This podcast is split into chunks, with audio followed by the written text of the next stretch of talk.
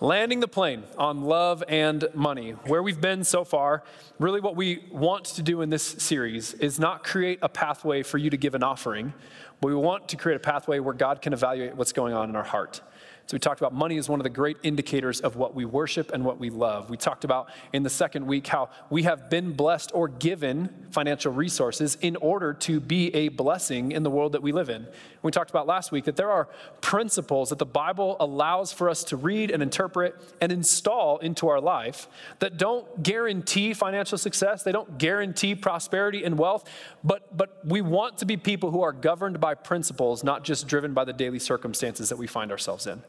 And so, if you apply biblical principles to your life, they will help you in the long term.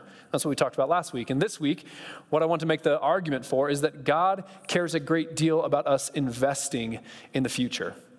He cares a great deal about us investing in the future. And so, as we get ready to jump into that thought, I'd, I'd, love if you could maybe just even close your eyes for just a moment, all in this room. And this is the moment where the ushers are going to come. They're going to grab everyone's purses to really make sure the offering looks right this week. That's a joke if you're new. We don't do that. We're not that weird.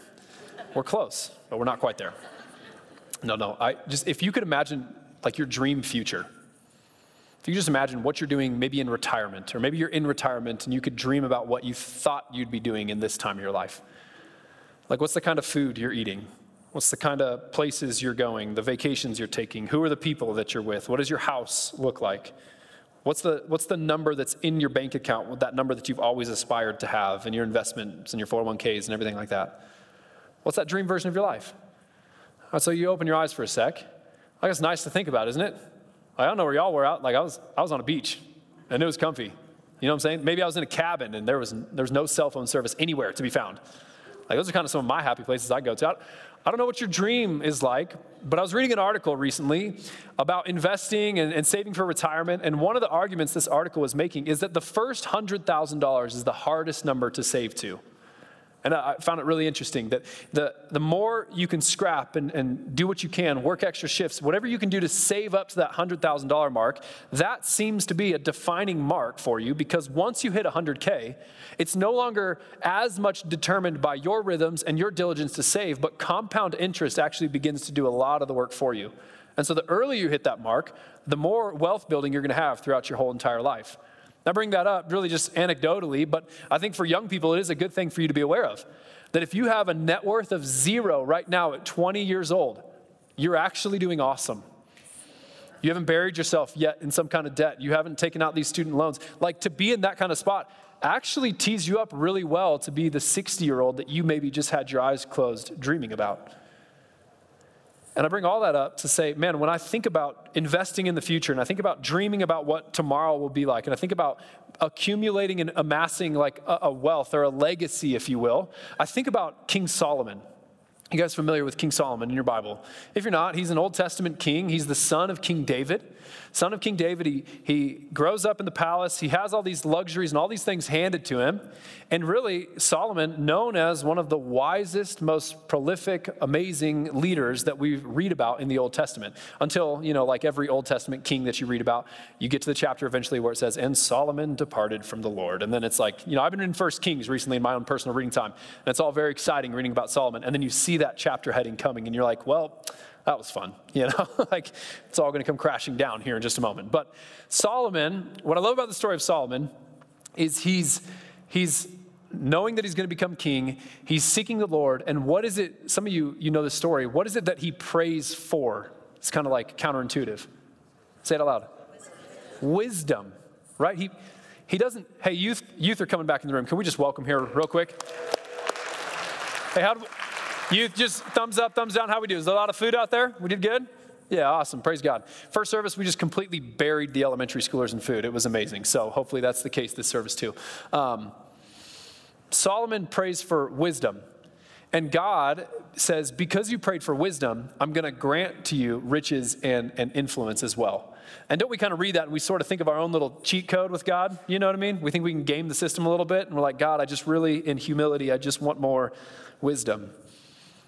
You know, really asking that would, it, with, when you grant me wisdom, would you also grant me the, witches, the riches and all the other things that come alongside it as well, like Solomon had, you know? I, I just think it's the funniest story because Solomon, this a quick little tangent, okay, but it's worth it. The Solomon, he prays for wisdom, God grants him wisdom. And then there's this scenario that comes to King Solomon. You guys maybe know the story, maybe you don't. It's just so funny that it's in your Bible. But there's two prostitutes that come to him that are arguing over whether this baby belongs to one or the other. And, and they bring this case into the king's court, into Solomon's house, apparently, you know, and they're like, one of the one of the girls is like, this baby belongs to me, and the other one's like, no, she belongs to me. They're fighting, they're arguing about it, and Solomon, in all of his wisdom, right, he's like, all right, here's what we're gonna do, girls. Uh, we're gonna saw this baby in half, and you'll each get a half, and that way this will be better. And the one, the one lady is like, fine, do that. That sounds fair. The other lady's like, oh my gosh, no, don't kill my baby, you know? And Solomon's like, that's the mom right there. and, and uh, like, listen, I'm, I'm humble enough to admit this, but I just like, that doesn't scream heavenly wisdom to me. Does it to you?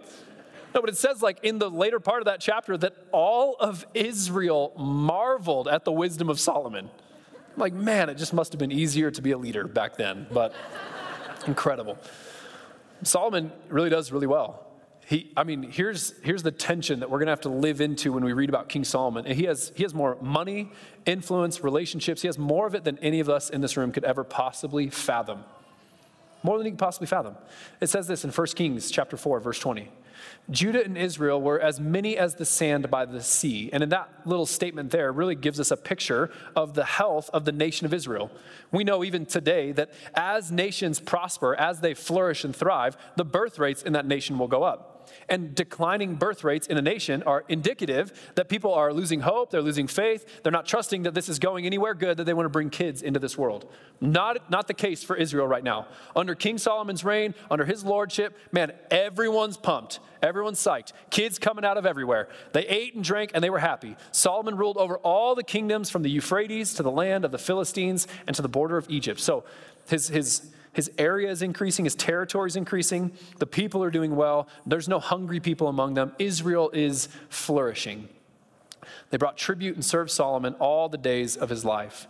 And it says later in verse 29 And God gave Solomon wisdom and understanding beyond measure, and breadth of mind like the sand on the seashore. I mean, there's stories of other queens and kings coming to hear the, the wisdom of Solomon. By, by all human measure, we look at what's happening in his life and everything is up and to the right. The money is all there, the wisdom is all there. Uh, he's, he's got everything going for him. And I bring this up out of First Kings really to show you then his conclusion of what that feels like that he draws in the book of Ecclesiastes. So in Ecclesiastes, you might not be familiar with this book, but it's, it's considered some of the wisdom literature in your Bible. And, and in it, the teacher, King Solomon, is really writing and documenting all of these things that he's learned in his pursuit and his gathering of wisdom. And it says, it says this in Ecclesiastes chapter 2, verse 9. So I became great and surpassed all who were before me in Jerusalem. Also, my wisdom remained with me, and whatever my eyes desired, I did not keep from them. I kept my heart from no pleasure for my heart found pleasure in all my toil, and this was my reward for all my toil. Then I considered all that my hands had done, and the toil I had expanded in doing it. And behold, all was, what's that word? Vanity. Maybe your version, the way you've read it before, meaningless. The, the like tagline that, that prevails throughout the book of Ecclesiastes is meaningless, meaningless. Everything is utterly meaningless. Oh, that's a real bummer, isn't it? Here we're reading about this guy who's acquired everything. I mean, he's tried, like, I want to keep it PG in church, but he's tried, he's tried everything relationally that he can with women. He's tried everything that he can amass and everything that he can do influence wise. He's the king. Everyone's looking up to him. Everyone's wondering what Solomon thinks about something. He has more influence and reign than any other king up until this point. And he has more money than you and I could ever even fathom. Like it says in the book of Kings that he had to plant, he had to, he had to dig out lakes to water his forests. I don't know what kind of real estate development plans are in your future with northern Colorado, uh, but you're certainly not you're not hewing out huge sections of land to dig a hole to water your forest that you just planted. Nobody in this room is balling like that. Am I right? If you are, let's let's talk after service. I'd love to get to know your name. Um, that's a joke. These are the jokes, people. Okay. Solomon has more money power, influence, relationship than we can ever imagine. And what does he say? It's meaningless. Meaningless. Everything is utterly meaningless. Now, when you first read that word in the English, the reason it's vanity in some languages or in some translations and it's meaningless in other translations is because the Hebrew word doesn't port over perfectly to English. The Hebrew word is the word hevel. Hevel, H E V E L. Hevel, hevel, everything is utterly hevel. And the word hevel is probably better understood as like a mist or a vapor. And the word picture that we're meant to see in our mind's eye is like a, a, puff of smoke or something that you, you can see it and it looks like it's really there, but if you go to put your hand on it, it disappears quicker than you can lay, lay hold to it. It's more, it's like it's an enigma more than it is just meaningless. When I read the word meaningless or vanity, what I think of is that it's, it's worthless. Solomon is not saying that life is worthless or without meaning. What he's saying is you can't possibly grasp that which you desire to take a hold of. So, when it comes to money, when it comes to power, when it comes to influence, you will always be convinced you're right there ready to take hold of it. And just that next pay raise, that next measure of influence in my life, that next relationship breakthrough, that is what's going to finally solve my problems, of, only to find out that it's Hevel. I can't, I can't grab it. There is no end in sight in that game. It will just keep going. Hevel, Hevel, everything under the sun is utterly Hevel. Solomon's conclusion here is unfortunate for us because you and I will never know that kind of resource to be able to test that truth. So we have to, with some measure of faith, just believe him that he, he put together more of it than we'll ever have, that we could ever possibly have. And he still has the same conclusion that apart from the fear of the Lord and following after his commandments, everything is meaningless. And we have to believe him. But here's what I'll say your, your heart already knows that that's true. You are farther along now than you ever thought you would be, and yet you are, you are not where your heart desires to be in some ways. Like, I, I, I am, I have more money than 18 year old Austin ever thought I would have, and yet I still feel like there's more that I could have. I'm always in this dance of not having enough and not being where I used to be. And so, where does that leave me? Chasing after the wind is what Solomon would say. You're running after something that you can't catch. It's the old C.S. Lewis uh, quote, the famous author who wrote The Lion, the Witch, and the Wardrobe that if I find for myself desires in this world that nothing else in this world can satisfy, if I find for myself desires that nothing in this world can satisfy, my only right conclusion is that I belong to another world. God has put eternity into your heart for a reason, and the more you chase after temporary things, you're never going to catch it. And it's not just bad enough that this is an eternal reality that every human being everywhere is aware of on some soul level, but also the world we live in today is completely bent around that not being true. The whole ecosystem that you and I are a part of in America today is totally reliant on us grasping and chasing and playing the game, running after the things. That's how the whole machine works, isn't it? Let me give you just a few examples. You and I live in the age of planned obsolescence. Do you know what that is? That means your iPhone, what do you, what do you have, like the 28 now or whatever it's on, right? And I have it too. It's, it's, in my, it's right there on the front row. I'm not judging anyone, okay? I'm just saying in two years, that thing's gonna be obsolete. And that's a plan, according to the makers and the shapers of the economy that we live in today. That phone, even though it should and can work for another 10 years, it's only to work for about another two. And then by then, I'm to need to buy another one. Why is that? Well, because that's, if we make products with shorter life cycles, then we just have to keep buying more things. It keeps us dependent, it keeps us hooked. You, I mean, you've probably heard some older person around you say, well, they just don't make things like they used to. That is correct. And that is a strategy. That's on purpose, it's intentional. There's a reason light bulbs only last as long as they do. They want you to keep coming back to buy more things. It's planned obsolescence. Y'all remember like the Nokia 1800 or whatever that phone was, right? You all had it. It was my first phone. That brick of a phone. Some of you millennials, where are my millennials at? It was like your first cell phone, right? And it was like this big, weighed four pounds, and the battery after you charged it up, how long? It lasted like two weeks. You know what I'm saying? I guarantee you that's in my it's drawer in my parents' house somewhere. And if I were to pull it out and plug it in today, it would still work. Still play Snake on that thing today if I wanted to, you know? What was like the texting where you had to push the number, like you had to push two, three times to get a C? When I first started dating Katie and I'm trying to send her text messages and I'm like, oh my gosh, this is the most exhausting thing I've ever done. Was worth it because I loved her, right? That was these phones, like They, they didn't make that phone thinking that technology was going to just continually speed up, continually innovate in a way where it's like we replace things so frequently now because there is a plan to things becoming obsolete. That's the market that we live in as consumers. It's not just that, but we also live in an age where, where financing is now more readily available than ever before. So you can almost, with anything you want to, get it with no money down with deferring it, like whatever. Like there's all these financing different options to where even like your cell phone now, you probably don't own your cell phone. You probably just lease it from the from the company that you're that you're buying it from. Like they're just probably giving that phone to you in installments of $26 a month so that you can always have the next one. I mean, be that with cars where there's all these crazy financing options. Be that with your house. And yes, some of those are absolutely necessary, but some of them are absolutely not necessary. And they're just trying to convince you that you can buy more than you can actually afford. And the financing is a game to commit you to overcommit to what you can't actually spend. And so we have this financing world that we live in, but we also have, uh, like, the way that we advertise has completely changed.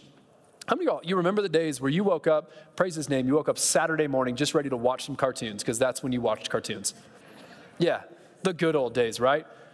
I'm watching like SpongeBob SquarePants, me eight years old. I, don't email me about that, okay? I was eight, but, and watching SpongeBob Saturday morning. That was the best, right? You maybe hustled through all your chores to plop yourself down in front of your TV with your gigantic vat of Lucky Charms or whatever, and then you were just gonna have a good time. And what did you have to watch like every four minutes? Commercials. My kids don't even know about commercials. You know what I'm saying? They just think that, like, as you stream something, it just ends, and it's like, oh my gosh, the next one's starting already. Here we go. Bluey will just go on forever. you know? And back, I'm bringing this up for a reason. Back when we did advertising in a national way, where it was a lot of just broadcast television, ads were based on pleasing the most or satisfying the most or appealing to the psychology of the group rather than the individual. So you, the only way you had to advertise your product to other people, to the world that we lived in, was by making blanket advertisements that went out to the world. Now, that is not how you are advertised to. You are advertised to specifically based on your patterns of behavior. Y'all, y'all have had this happen to you, haven't you? Where you, you've had a conversation with somebody. Hey, I think we're, I think it's just time for a vacation. Like we're just due. I just, we, I just want to get out of town, go somewhere, somewhere sunny. I don't know, Cancun, somewhere cheap. And then all of a sudden, what happens? You jump on Facebook, and lo and behold, there's an ad for what? Flights, a car, a place to stay, all in Cancun, where you were just talking about. Have you had that happen to you? It's freaky, right? Or you were on Instagram and all of a sudden you lingered on one product one time because you were halfway interested, you read the caption, but because that video played three times in the background, the algorithm now thinks that you are interested in this product. And so now you're going to see advertisements for that thing and a million other things just like it over and over and over again until we die. Hear me though. Advertising and marketing is not just general, communicated to everyone. Now it's specific and it's predatory based on your behavior. And if you encounter products, or if you encounter things in a vulnerable spot, which a lot of us, if we're honest, when we're on social media, mindlessly scrolling, it's because we're feeling lonely, it's because we're feeling anxious, it's because we're trying to escape from the world we're living in today. And marketing is hitting us in those moments so that it would con- continue perpetuating those things inside of you so that you would continue trying to escape from the world you live in by buying the products that they are selling. So there's been this whole shift in advertisement to the point now where you, this year, will see more advertisements in one year than people 50 years ago saw in their entire lifetime. That's a fact, by the way. And you believe it, don't you? Nonstop, constant attention. Your attention is for sale all the time, so advertising has changed. All of this is seeking to push us, seeking to form us into a way where we are just endlessly chasing after the wind. Hevel hevel. Everything under the sun is utterly hevel. Why? Because we're so convinced in this world and for forever that if we just had this, fill in the blank, finally our life would be fixed, solved, or at least better than it was yesterday. And Solomon's just trying to point out to us today that's not, that's not it. That's not the solution. And so, what are the solutions? What are things that we can do so that we can live our life in a way where we're governed more by the kingdom and not just, like Paul would say, we're not just conformed into the patterns of this world. I don't want to be just conformed into an American consumer. I want to be transformed by the renewing of my mind to follow after and to seek first the kingdom of God, like we talked about in week one, Matthew chapter 6. Seek first the kingdom of God, and all of these things will be added to you.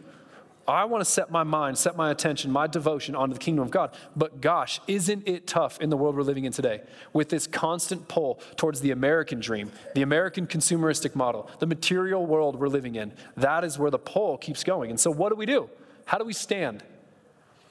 And you're probably convinced at this point in the sermon that this isn't actually about you, this is about that rich person that you know. But when I asked you to close your eyes and dream about the future that you were living in one day, how much of that dream of the future revolved around the kingdom and how much of it revolved around you? See, the only reason I can say that is because it convicted me before it ever convicted you. So much of our dreams, so much of our ideas of who we want to be and where we want to go and what we want to do in the future is based on us, me, my world, my wants, my desires. It's not necessarily rooted in the kingdom. And so, no, this sermon's exactly for every single one of us in this room. What do we do? The first thing, the invitation really in all of Scripture, is to repent. It's not our favorite word in church, but it's a very helpful word, isn't it? To repent re- literally just means to change directions. And repentance, I would say, is a gift given to you by God. It is not something that's meant to heap shame or condemnation on your life. That's what the devil will try to do with the feeling of guilt. So you feel guilty in a moment, you do something wrong, you have guilt. The devil will love to keep you embedded in guilt in something called shame or condemnation. What the Holy Spirit's trying to do when you experience the emotion of guilt is he's trying to convict you, not the same as condemnation. He's trying to convict you. Convicting you is leading you into a different direction, inviting you into repentance. And so repentance is not some evil word spoken by some mean preacher somewhere. Repentance is a gift from a loving father that says you are heading this way and it's going to lead you to destruction. But I would love to invite you this way because it's going to lead you into everlasting life.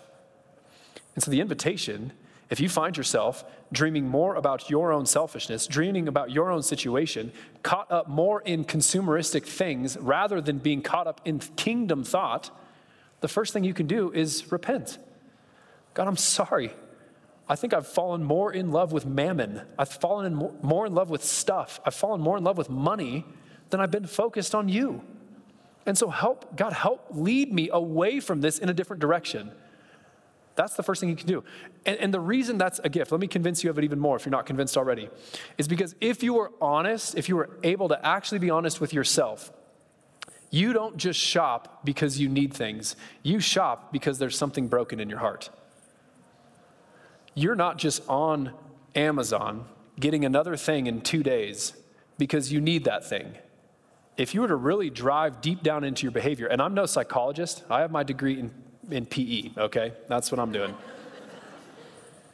but that couple laps you took around Target probably has less to do with you just wanting to go have a nice Friday morning. And it probably has more to do with something that's broken inside of you that you've been convinced by the world we're living in that you're insufficient, that you're not good enough, that you're not valuable enough, that your life's not worth enough because you're not where you thought you would be. And so that invitation to repent is not just an, an, invitation away from a certain kind of lifestyle. It's God reminding you, no, I didn't create you for that. I created you for something better. I created you for something greater. You are sufficient in Christ. You are valuable to me. Do you see the difference there? And so the invitation off the train that we find ourselves on is the gift of repentance. The second thing I think we can do to put legs on this journey that we want to walk in following after the kingdom of God is we gotta, we gotta choose moments of generosity. We gotta choose moments of generosity. I talked about tithes and offerings last week. That's not necessarily what I'm talking about today. I think you can make conscious decisions throughout your week to be a generous person. There's a, there's a quote, and I wish I would have grabbed who it was from. I can't remember who it's from, but it, it simply states that every time I give money away, I declare that money is not a deity of mine. Isn't that powerful? Every time I give money away, I'm making the declaration that this does not get my worship. This does not get my affection. And you just let it go. And as you let money go, you let go of its power that it has over you. Money is trying to grasp more and more and more of your life, but if you choose to let it go, its, its fangs will come out of your skin. And so, how, how do you choose random generosity? Man, you, you know, like Sunday afternoons, the joke for the waiters and waitresses in this town are that Christians are unbelievably cheap. You know, one really fun way, really easy way to just bless the socks off somebody is just leave a ridiculous tip. Well, I'm talking like 50% of your total bill. Maybe it's 30 bucks. You've got 30 bucks. And if you don't have 30 bucks, you shouldn't be eating out. You should be on beans and rice, rice and beans like Dave Ramsey's got to tell you about. You know what I'm saying? But if you find yourself in a restaurant, man, one of the best ways for you just to totally bless somebody is to leave a crazy tip. And then that crazy tip is all of a sudden tied to the crazy people who were just praying before their meal. And now all of a sudden they're going, wait a second, these people are, are crazy generous. That might, that might lead to some questions. Maybe you just leave unmarked envelopes in people's hand. Sometimes it is better to give anonymously where people have no idea where it's coming from. In fact, the, Jesus says this if you give in secret, God's going to reward you in heaven. But if you give in a way where you say, hey, just so everyone knows, here you go, giving my gift right here, and people are going to go, oh my gosh, that's amazing. They're generous. God's like, that is generous, and that's good, and it's, it's not wrong. You're just getting all the reward that you're ever going to get for that right now. You're using it up in this moment. And so, like, I, like, I don't know about you guys. I'm trying to just bank rewards up in heaven. Uh, maybe even that's some selfishness in my own heart. You know what I'm saying? But I'm like, they're probably going to be more awesome in heaven than anyone's applause here on earth, I, I think. And so, man, you give somebody an unmarked envelope, you say, hey, somebody wanted me to give this to you. Lo and behold, you were maybe that somebody, but you're just choosing to do it anonymously. I don't know what it looks like. Maybe you show up with a meal at somebody's house. Maybe, like, you, like Katie said in week two, you, you take care of somebody's kids. Maybe it's not always monetary, but we look for these random moments to give and to be generous. I, I just would venture to guess in the world we're living in today, moments of intentional generosity are going to be one of the best ways that we can provoke questions whereby the gospel is the only answer. Here's what I mean by that. You choosing to do random generous things for random people, it's going to evoke questions out of people. We live in a world today that is so selfish, so self seeking. It's so normal for you to be caught in the American consumer world that we're all living in. And so when someone breaks out of that and they make a crazy generous gesture towards another person, that evokes questions in a way that other things do not. And as that question comes up, you want to generate questions in your life where the only possible answer to that question is Jesus. So here's why we say at our church that generosity is our response. That's one of our distinct values here as a church. Generosity is our response. It's not some emotion that we try to that we try to muster up and out of nowhere. We wouldn't even say that we're participating in charity. No, what we want to say is that God has been so crazy generous to me. And that's why I'm being generous to you. So that ultimately, any act of my generosity doesn't bring attention back to me necessarily. When I say generosity is my response, someone's like, oh my gosh, you're so generous. And I'm like, you, you should meet Jesus. He's been incredibly generous to me.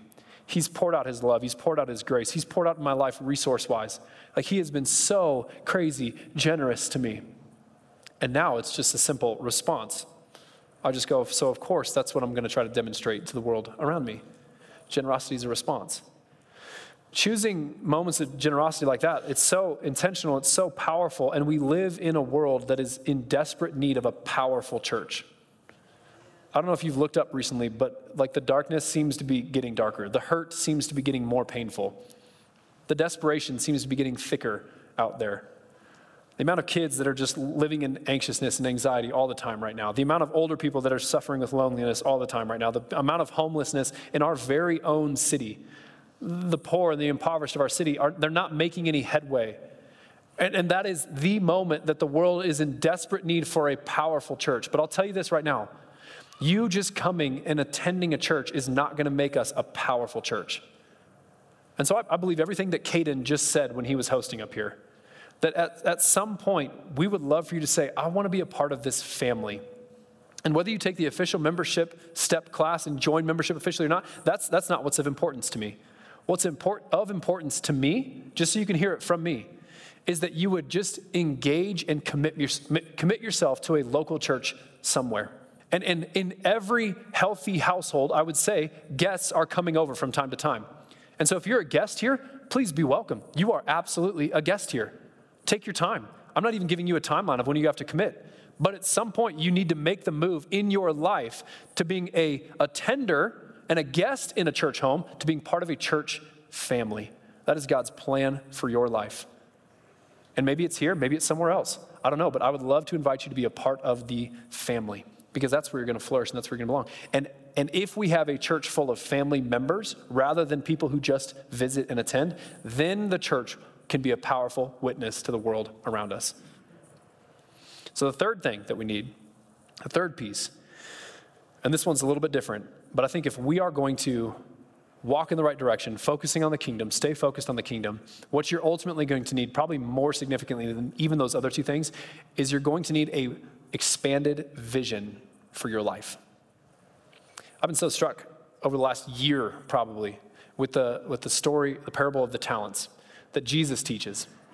And so, if you're not familiar with the story, the, it goes something like this. I'm kind of paraphrasing, but there's a master who's well off. He's a businessman of some kind, and he entrusts to some of his servants uh, money, talents, or, or resource, okay? He gives them a sum of money.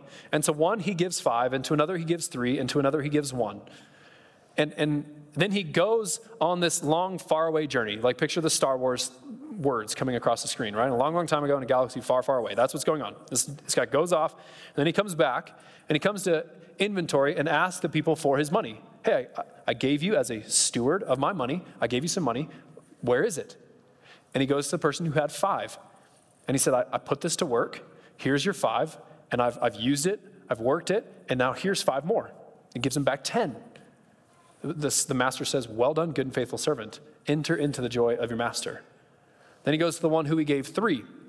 The one who had three didn't respond by going like, I only got three. He got five. This isn't fair. What the heck? What's going on? No, no. He said, I took your three, I put it to work. Here's your original three, and now here's three more. Well done, good and faithful servant. Enter into the joy of your master. And he goes to the one who he entrusted with one. And in Matthew chapter 25, it says this He also, who had received the one talent, or the smallest portion of resources, the smallest portion of money, came forward saying, Master, I knew you to be a hard man, reaping where you did not sow. He's speaking to his like business acumen there, and gathering where you scattered no seed. He says, So I was afraid. I was afraid. And I went and hid your talent in the ground. Here you have what is yours. And when I, I remember first reading this, and I was like, you know what? At least the guy gave back the one talent. Sometimes I misplace stuff, man. I feel like I'd be the guy that's not in this story who's like, God gave me two talents, you know, and I buried them, and I'm like, I dug that hole somewhere, dude. I'm so sorry. Like, I don't even know where that went, you know? but like, at least this servant brought back the one talent. He's like, Here, I'm returning to you what is yours. But that's not the master's answer. The master answered him and said, You wicked and slothful servant. What's the point of what he's saying there? You didn't do anything with what I entrusted to you. He says, You knew that I reap where I have not sown, and I gather where I scattered no seed. Then you ought to have at least invested my money with the bankers, and at my coming I should have received what was my own with interest. What's the master saying there? You could have at least just entrusted it somewhere, and it would have at least yielded something, but instead you did nothing with it. And where did it all come from? It all stemmed from this servant with the one talent having a misunderstanding of the nature of the master. And I got to believe that in a room like this, there's some of us, we have a misunderstanding of who God is as our master. And you have this misunderstanding of his character. And you think he's just up there watching for you to do something, he's just waiting for you to get involved. And you're maybe even like, you're afraid of him in an unhealthy way. I don't want to be careful because Solomon does also say the fear of the Lord, as in a, a, a, reverence for him, a respect towards him, that is actually the beginning of wisdom. And golly, that is playing itself in nice colors in our world today, isn't it? But the fear of the Lord is beginning of wisdom, but an unhealthy fear of God, where you don't believe that He's actually for you. You don't actually think that He's with you. You don't actually believe that He's gifted you supernaturally for the, for the day that you live in today. He, he has. He's for you, He's with you. Can I, can I remind you of a few things this morning, church?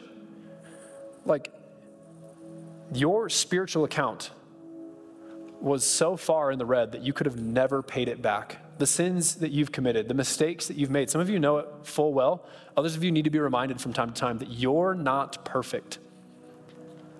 But according to Jesus, you actually are. He, he, he, didn't just pay your spiritual debt and wipe you back to zero. He actually credited to you his righteousness. So now that when God the Father looks at you, he sees the righteousness of Christ on your life if you've come to him in faith. You're not, you're not just forgiven, you're actually adopted into his family as one of the very own sons of the household a daughter of the household. He says, You belong to me. I, I love you. I care for you that much that you're my beloved son. You're my beloved daughter. He hasn't just, he hasn't just given you just enough of his grace to make it through the rest of the day. He says, No, you are more than a conqueror. You're more than a conqueror. Oh, by the way, the same Spirit of God that raised Christ from the dead now takes up residence in your body. That's hard to believe, isn't it? And let me tell you this all that stuff is true, and it's not true so that you can live out the American dream. You were made for more than that. You need a broader vision for your life. You were made to be loved by God, reconciled to Him, filled with His Holy Spirit, so that you might make an impact in the world you're living in today. You have the distinct ability to push back darkness in the world that you see today. You can make that difference. That's not just up to me. That's not just up to us, you individually, your family, your place of work, wherever you go from here today. You are an ambassador for the kingdom of God to push back that which is broken, lost, and hurting in this world. And you do it through His love by just responding to who He's been to you, and you demonstrate His forgiveness, you demonstrate His generosity, you demonstrate His care and His compassion, His love to the world around you. And you have become an agent for that very same reconciliation. Can we all stand? As I'm dismissing us, I was reading through the story of Solomon building the temple. You know, he builds this amazing, beautiful temple, and he dedicates it right before the presence of God fills the temple. He has this kind of prayer of committal, and it's this benediction that he has that I really, there's three pieces in it that I think are critical even for us today. The first thing that he says is, God, would you be with us? God, would you be with us? Be with us as a nation and I want to say, would you be with us? How many of y'all know God is not just limited to meeting with us on a Sunday morning? I hope you know that. He is with you all week as we get ready to walk out of these doors. The other thing that he says is, God, would you conform my heart to yours? Conform me to you, God. There's so much of that happening in the reverse in today's world that we're living in, where we try to make God more like us, but rather we want to make a prayer that says, No, God, I want to be more like you. And the third, third thing that he says is, with the things that I do and the way that I behave, would I bring glory to who you are, God? Ultimately, we don't do any of this because we want attention for ourselves, right? Like we, we want to make Jesus known in the world that we're living in today. And so, if you're willing, would you just kind of open your hands up? I just want to pray a simple benediction over us today. We just say, God, we need you with us every day, God. God, maybe we've gotten good at asking you to convict us of our sin, but maybe today we needed to be reminded that there needs to be some conviction in how we're dreaming. God, would you be with us? Would you be faithful to us to continue to show us the ways that we're off and the ways that we're on the path, God, and keep leading us in the way everlasting? God, I pray that you would conform us to your image, God. Would we be soft clay in your hands? Mold us and make us into anything that you want us to be, God. And would ultimately, our, would our whole life be aimed at glorifying you while we enjoy you, God. Would we delight in you, glorify you, make much of your name, Jesus, in this world that we're living in today? It's an honor and a privilege to worship you, and we love you. We pray all this in the mighty name of Jesus. Amen.